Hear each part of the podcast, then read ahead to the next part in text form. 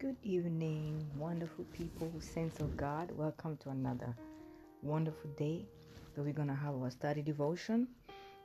And we'll be reading from the book of John. We'll be reading from John chapter 14, verse 13 and 14. And before we start this wonderful study devotion, I would like us to start with a prayer. Why do we start with a prayer? Because we welcome the Holy Spirit, who is the one that brings understanding revelation, enlightenment, and, and helps us to focus on God. So, saints, let's start with a prayer. Father, in the name of Jesus, we thank you, we bless you, we magnify and exalt you. We worship and adore you because of your faithfulness and your kindness and your goodness. Thank you for the grace that you've given us to see this day. Thank you for your mercies that are new every morning. Father, in the name of Jesus, as you are about to enter into your word and study your word, Father, we ask for your Holy Spirit to come and take full control. Help us to open our minds and our hearts to receive from you, Heavenly Father. As I speak, Lord, I speak not of my own, but Father, I speak as a vessel that you use, Lord. Let it not be me that speak, but Father, let it be you that speak it so that your children, all over wherever they may be, may hear from you, may know that you care and love them, Father. Have your way, precious Holy Spirit. In Jesus' name we pray, Amen. So, today, as I said, we'll be starting from the book of John, John chapter 14, verse 13 and 14. For some of you who do not know maybe the Bible, John is in the New Testament, and we'll be going through the New Testament for now. And I would love to emphasize, or I like emphasizing that even though we're taking this specific scripture, does not mean that we're just gonna stand on it. It is important to read the whole chapter. So when you have your time, when you have your quiet time, take you some tea or some coffee and go out in a quiet place and read the whole of John chapter 14. But I will go back and touch some points so that we, people can have an idea of what we're talking about. So in John chapter 14, it was the day before Jesus was crucified, and he was telling his disciples not to be afraid not to be troubled because of what is coming ahead. He was telling them that they should have faith in God, despite of everything that is happening around them, despite of the fact that uh, he was going to be crucified. Peter was going to deny him, and uh, three times he was trying, in other words, to comfort them by telling them to stand firm in the word of God, to stand firm and trust in God. So, in other words, Jesus was telling his disciples, but for us now, in this time that we're in, in this time and age that we live in, there's so many things that could bring trouble and anxiety and fear. If we look around at this point of time that we're in, the pandemic that just occurred shake the whole earth, and the whole world is kind of in standstill because there are no jobs, people are dying, there are no hospitals there are no nurses not much equipment is there for the people to be taken care of uh, people have lost their homes people have lost their loved ones there are people who are sick people don't have jobs they cannot pay their rent they cannot pay their mortgage there's so many things that could bring one to anxiety and fear and trouble but we as christians we as children of the lord we should know that we have a living God. We have a God that is great and mighty. We have a God that knows everything because He says, I am the beginning from the end. I am the first and the last. There is nothing that we are facing at this time and season and point in life that the Father does not know.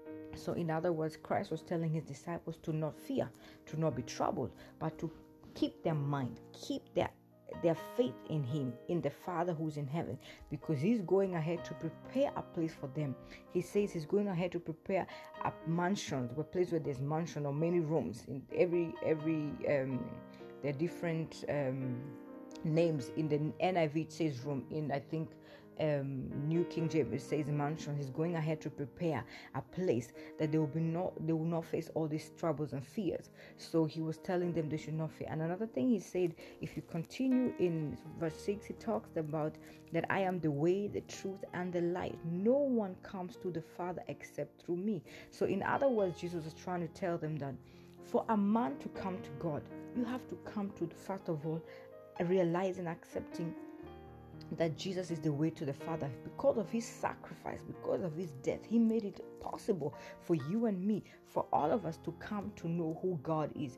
Through Jesus Christ, we got the revelation of the Father because he said, If you see me, you see the Father. So, in other words, because of the there were prophecies that were made before And all these prophecies came to pass by through Christ Jesus. And through him we have um, we have the grace, we have the way open for us to come to the Father just as we were. In the Old Testament, they had a lot of things that they had to do and sacrifice they had to make and things that they had to do. But thank God that He sacrificed His only Son, Jesus Christ, to come and die for us. So at first, we see that He told us we should not be feared, we should not be afraid, we should not fear, because who sits on the throne? The Father sits on the throne. And there's a scripture that says in Isaiah 26 3, He said, He keeps him in perfect peace whose mind is stayed on him. So, what is the key? What is the remedy? The remedy and the key to not be in trouble, to not fear, to not let the things of this world trouble us when everything seems to be low, when everything seems to shatter all around us. What do we do as Christians, as children of God? We put our trust in God. We fix our minds on Him. We read the Word of God. We pray. We study the Word. Where, when we study the Word of God, hope arises, faith arises fear is defeated because we know who holds our life at the end of everything. We know that we are only temporarily in this earth. We are not here for good. We all know that sooner or later, death is going to be a part of each one of us' life. None of us is free from is freed from this journey called life from death. We all have to one point or another face death, and after the death, we have a, a life after that where we're gonna have eternity. And it depends where you're gonna spend your eternity in heaven or in hell. It depends on how you live your life, but we know that this is not the end and it's important to know where we stand to know our identity in christ to know who we are in christ so that we may walk this walk this um, life this journey as Christians, which is not easy, with uh, in in faith, in hope, in trusting in God. So the key word from us not to be troubled is to have faith in God, is to fully trust in Him, is to fully believe in Him, to know that He holds our life in the palm of His hands. So we continue, and if you continue going to, I'm just going to be touching on some points because I cannot read the whole chapter. And then he says, You know me if you see me, you've seen the Father. So, in other words, if we know Christ, we know the Father because we know the Father's heart. He said, "In this is my Son, in whom I'm well pleased." So, the things that Jesus did, he continues saying that he did not do it on his own authority. He says, The words I say to you, I do not speak on my own authority. Rather, it is the Father living in me who is doing these things. So, in other words, what is Christ trying to tell us? That we see people doing miracles, healing, uh, prophet, prophetic, giving prophetic words, speaking in tongues, all these things that people do. It is not because they have the power to do it, it is because the Father has poured down His Spirit upon them for them to do this work. Even Jesus Himself, who was the Son of God, said that He is not the one who does these things, but it is the Father who does the things and the works in Him because He has given Him authority, He has given Him the power. So us as Christians that we are living now on this earth, when we see this thing, we should understand it is not a man made thing. It is not by the power of man that they do this kind of. Um, that these kind of things take place. For example, people are prayed for and they're healed. They get their eyesight. They're healed from sicknesses like cancer. They're healed from so many things. Or people speak in tongues. Or people give prophetic word. It is by the power. It is by the Spirit of the Most High God that these people that are doing these works are doing it not because they have the power, not because they can do it, no, because the Spirit of God is upon them. And it's also important to understand that it's not every spirit that is of God. That's why the Bible says, test every spirit. You know, and how do you know that? By, by studying the Word of God. That is why it's important for us to study the Word of God. And now we are gonna go to our topic. And our topic today is, is called In His Name. And that's where uh, we're gonna start reading from. We are reading from John chapter 14, verse 13 and 14, and it says, And I will do whatever you ask in my name, so that the Father may be glorified in the Son. You may ask me of anything in my name, and I will do it. I will repeat. John 14, 13, and 14. And I will do whatever you ask in my name, so that the Father may be glorified in the Son. You may ask me of anything in my name, and I will do it. That is our verse for today, and our topic for today is in his name. This is very interesting, you know, because this is a scripture that has brought so much confusion in the body of Christ. And post probably ask, why has it brought confusion? How can the word of God bring confusion? And I will tell you why. Because people want to use this scripture, this main scripture, to preconceive their own ideas. This is a verse that people use to name or proclaim positive confessions. You know, all these, um, there's so many the so called um, positive uh, or uh, uh, prosperity teachers that always say, if you confess, if you declare, it shall be done. But there's a difference. They don't tell you that you have to conf- you have to confess the word of God. And it's not what you want to confess that is going to take place, but it is what the Father says because the Bible says we pray according to the Father's will. So all these prosperity doctrines and teachers support what they want to believe or what they want you to believe, but that's not what this scripture is talking about. Many of us read the Bible without a careful thought of the context and we are seized by some word. Like, for example, in this scripture, it says anything. So, that is the first thing that most people will catch and say, Oh, I can ask anything. Anything. So, it doesn't matter what it is I want to ask. You know, they will think like, oh, this is just like a genie in the bottle. You know, where they used to have the genie, you'd rub the genie and the genie will come and you say, make your three wishes, whatever it is that you ask it happen. But that's not the case. This is not the case what the Bible is talking about. This is not the case that Jesus spoke about. It reminds us of the scripture in James chapter 4, verse, that, verse 3 that says, When you ask, you do not receive because you ask with the wrong motives, that you may spend what you get on your own pleasures. And this is what most people confuse. They think anything, so they ask whatever they want. Some will say, Oh, I thought uh, praying in his name meant praying for the things that I want. I want a big house. I want a car. I want, um, call it, name it, whatever you want. There's so many things that people want. Some would say when we they want to accomplish um, things that they have all been thinking or dreaming of. Or some would think that to pray in the in the name of Jesus is to prevent certain things or from happening or to attain things that they want. But that's not the case. That is not what Jesus was saying. This is not what we are told in this scripture. It's it, this is not what it means. And you would ask, what then does it mean to? Pr- and I will tell you, to pray in Jesus' name is to stand as representative on earth in Jesus' place. We, we are the church. You and me. We the people think the church is the building. No, you and me, as individuals, are the church. We are the body of Christ. We are the bride, and He is the groom.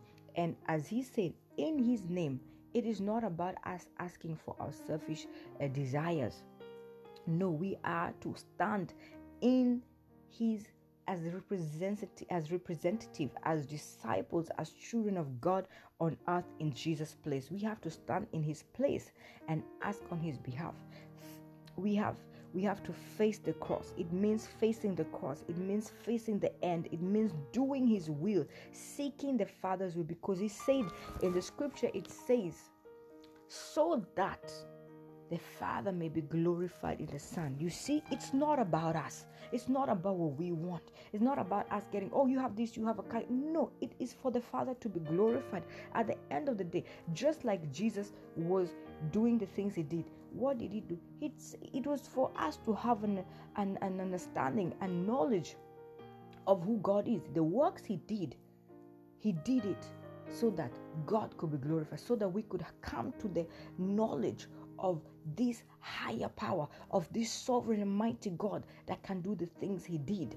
It is not because we have to be glorified. No, it is for the Father to be glorified.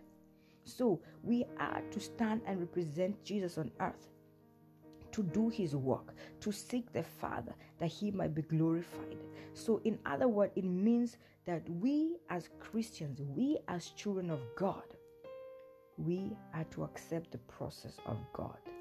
This is why it's often seen as though when we are praying, as though it takes long. as though God is waiting and it seems like He's not to answer us. And it seems like our prayer are answered in the last moment, but that's not the case. You know, this this shows us that that's, why we do we, we, we are in a process. You know, whenever we pray, it's a process. It's a process. We have to wait until the very last moment for our, for our prayers to be answered. That's why He doesn't stop the process long before the heartache and the pain come, but He allows us to even go to the point of death. And just like Jesus, he went through the process until this point he got, he was seeing the process, he was seeing his death ahead of him. And that's how sometimes it is with us when we pray. Where we he the, the, the process will take time. We will pray for something, but it doesn't mean just because we ask in his name just because we ask some things we can dictate to god we can stop things we can we can uh, influence things no we don't have that power that's not the point it reminds me of the scripture where jesus it's gonna come where he was the day before he was crucified he went to the garden of gethsemane where he prayed he said father if it be your will take this cup away from me but not my will, but your will be done. So you see, it is not about us. Even him, as the Son of God, who had the power and the authority, he was humble enough to say, Lord, Father, not my will, but your will be done. So it shows us when we pray, prayer, when we pray in Jesus' name means that we consent to the process and that we are aware that prayer does not always prevent things from happening.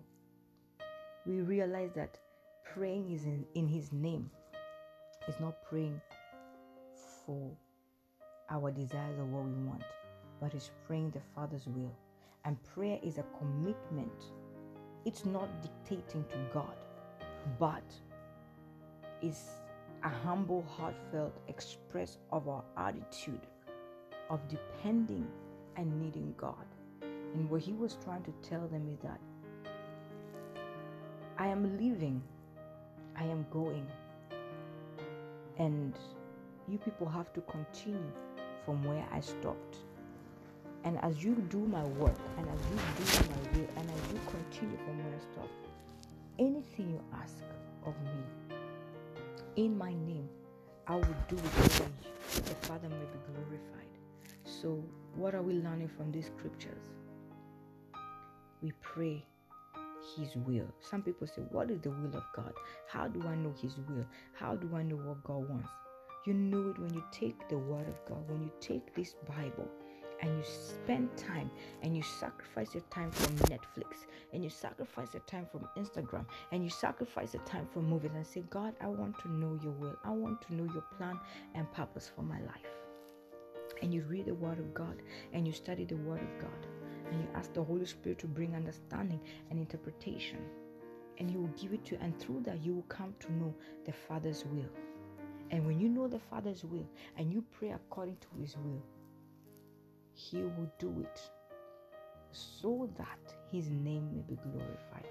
So, saints of God, let us always remind ourselves whenever we approach the throne of grace, we should not come with selfish desires and, and ambitions, but we should come humbly before the throne of God and make our requests be known unto Him according to His will, not to what we want. And we should remember sometimes as we see the things we cannot stop by praying, the things that are just predestined to happen. Just like Jesus, he knew all along that this day was going to come when he's going to be crucified.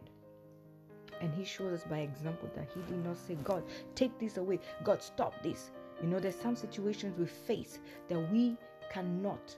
We just want God to take it away. But it's not about that if he had stopped Jesus from being crucified, if Jesus had said, God, I don't want to be crucified again, I, I, Father, stop it, we won't be here where we are. We won't be in this time and grace and season of life. And that's the same thing with us. Sometimes we have to go through the pain. Sometimes we have to go through the heartache. Sometimes we have to go through the process, even to death, like Jesus went to, even to death, for the resurrection power to be alive. If he had not gone to the cross, the resurrection power would not have been alive. We would not be in grace. So, and we see that he did not stop the Father from doing his will, but he accepted the Father's will. He accepted the trials and the pain and the agony up to death. And he said, Father, not my will, but your will. There are times where we will face things that are just not to comprehend and to understand. And at that moment, we'll be thinking, God, where are you? What is happening? But we always have to remind ourselves, not our will, His will.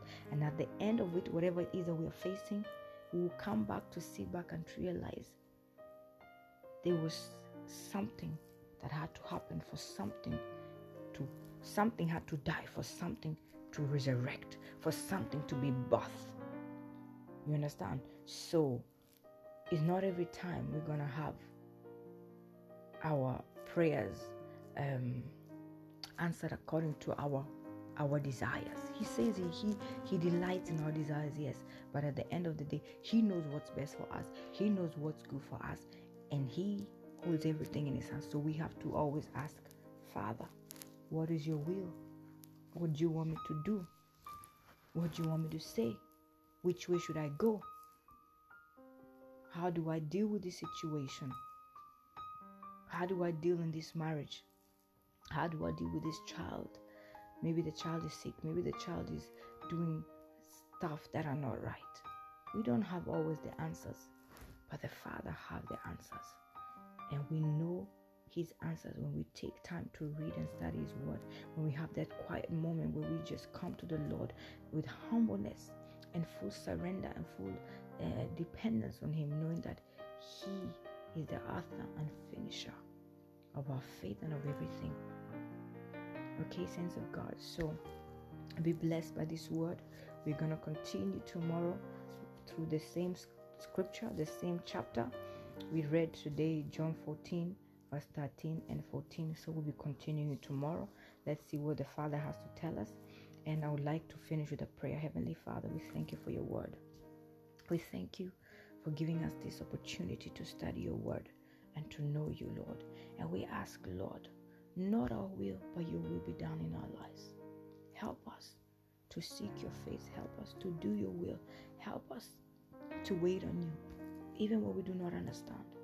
Give us that mindset that is fixed on you, knowing that you hold everything in your hand, that you have a perfect plan for us, you have a purpose, and everything that we have is in your hand. Lord, we ask your will be done in our lives as it is in heaven. In Jesus' name we pray. Amen.